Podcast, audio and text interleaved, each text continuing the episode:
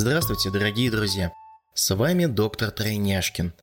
Этот подкаст, где три врача, три брата-близнеца делятся своим опытом. Этот выпуск создан специально для нашей книги. Если вы слушаете этот подкаст, то, возможно, вы купили нашу книгу. Но если вы в первый раз узнали о нашей книге, то это тоже хорошо. Вы о ней узнали, и у вас есть возможность ее купить. Срыгивание. Для начала каждый из вас, родитель, должен понимать, что подстригивание – это, в принципе, нормально. И он возникает после каждого кормления. Неважно, грудью, либо искусственной смесью. Нормально, когда срыгивание продолжается до 3-4 месяцев. И не очень, когда до 6 месяцев. Нужно постоянно закапывать обычный физиологический раствор, с целью того, чтобы промыть этот нос у маленьких детей. Ведь это уйдет дальше, в ротоглотку. Наверняка вы, прочитав эту книгу, поняли, что срыгивание возникает, когда нижняя треть пищевода, рядом с которой располагается кардиальный жом, до конца не смыкается. И, конечно же, как только попадает пища в желудок, желудок начинает активно перистальтика, начинает все это переваривать, перемешивать, и случайно происходит заброс в нижнюю треть. Дело в том, что щелочная среда располагается как раз слабощелочная в ротоглотке, в носоглотке, соответственно, и в пищеводе. И сильно кислая среда располагается в желудке. Конечно же, организм будет реагировать, когда происходит такой химический ожог. А особенно, когда происходит нижняя треть пищевода. Поэтому он так и реагирует. Отсюда и будет срыгивание, либо иногда бывает срыгивание фонтаном даже. Главное здесь вести профилактику. Обычно детей рекомендуется располагать после кормления в позе свечки. Это не вертикальное положение ребенка, нет. В первую очередь ребенок лежит у вас почти на плече. Он просто располагается на вас спереди, на грудной клетке, и подбородком упирает как раз таки о ваше плечо. Это и называется положение свечки.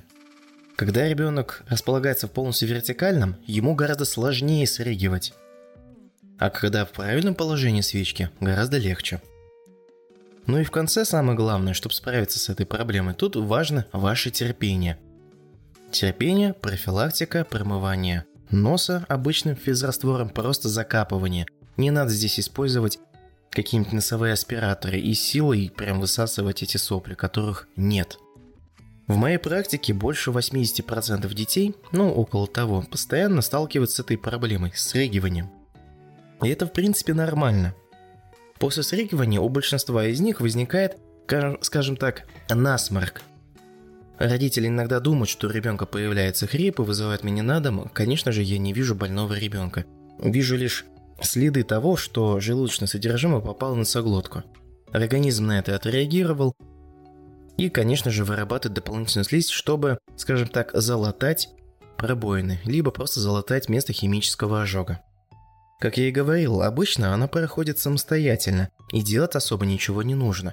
Но бывают моменты, когда у детей есть заболевания, либо проблемы с неврологической точки зрения. Например, энцефалопатия неуточненная, либо какие-нибудь другие уточненные поражения центральной нервной системы, что-то подобное такое страшное возникает.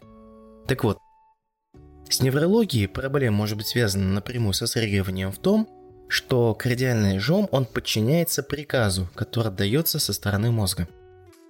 Он дает сигнал для того, чтобы он смыкался вовремя, тем самым препятствуя попаданию желудочного содержимого в нижнюю часть пищевода. И если есть какие-то небольшие отклонения, которые в дальнейшем все это пройдет у вашего ребенка, конечно же, если есть отклонения в головном мозге, там, откуда идет этот сигнал, конечно же, срыгивания могут продолжаться и дольше. Также бывает проблема, связанная с нижней третью пищевода. Например, до конца не смыкается из-за физиологии самой, анатомической, скажем так, несовершенства нижней трети пищевода, там, где располагается кардиальный жом. И это место постоянно зияет. Причем там иногда могут поставить вам стеноз и так далее. Так вот, в этом случае, конечно же, срыгивания будут продолжаться постоянно, иногда будут идти срыгивания фонтаном. Здесь нужно будет наблюдаться у гастроэнтеролога. Но как понять в первое время, у кого наблюдаться, либо что нужно делать?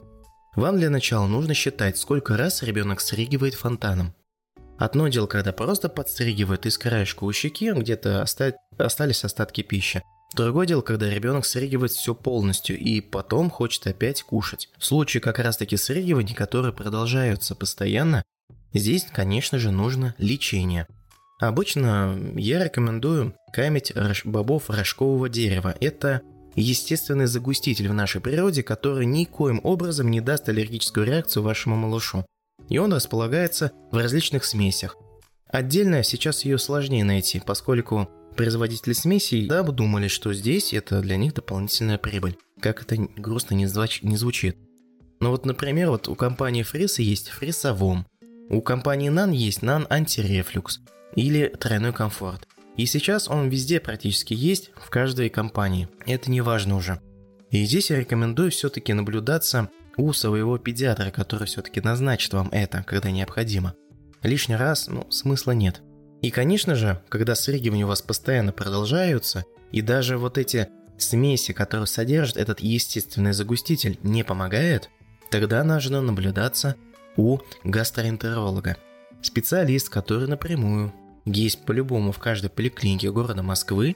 Ну и, конечно же, их специалистов этих меньше, когда поликлиники в регионах, либо в районах. Здесь обычно наблюдение происходит следующим образом. Вы вначале приходите на консультацию к педиатру. Так я рекомендую делать, когда у вас происходит срыгивание. После рекомендую попробовать все-таки, как работают эти смеси с естественным загустителем. Обычно их используют до кормления. После кормления смысла нет, поверьте, ребенок потом немного насытится, и он не возьмет грудь, либо он не будет уже так активно сосать, например, смесь искусственную. Обычно используется 3 раза в день, в среднем где-то по 30-40 мл, и это можно постепенно увеличивать. Но когда ребенок уже будет полностью на этой смеси и все равно нет эффекта, однозначно точно нужно идти к гастроэнтерологу, при условии, что невролог вам ставит диагноз «здоров». Вот так, дорогие друзья, рекомендую вам наблюдать ребенка со срыгиваниями. Следующий выпуск будет о рвоте. Это плавный переход от срыгивания к рвоте, они располагаются очень рядом. Я рекомендую все-таки прочитать вначале эту главу о рвоте, посвященную рвоте, и после слушать только следующий подкаст, поскольку там будет еще часть полезной информации. Конечно же, вы можете не читать книгу и просто слушать подкасты, но будет, мне кажется, не так уже интересно. Приятного вам чтения!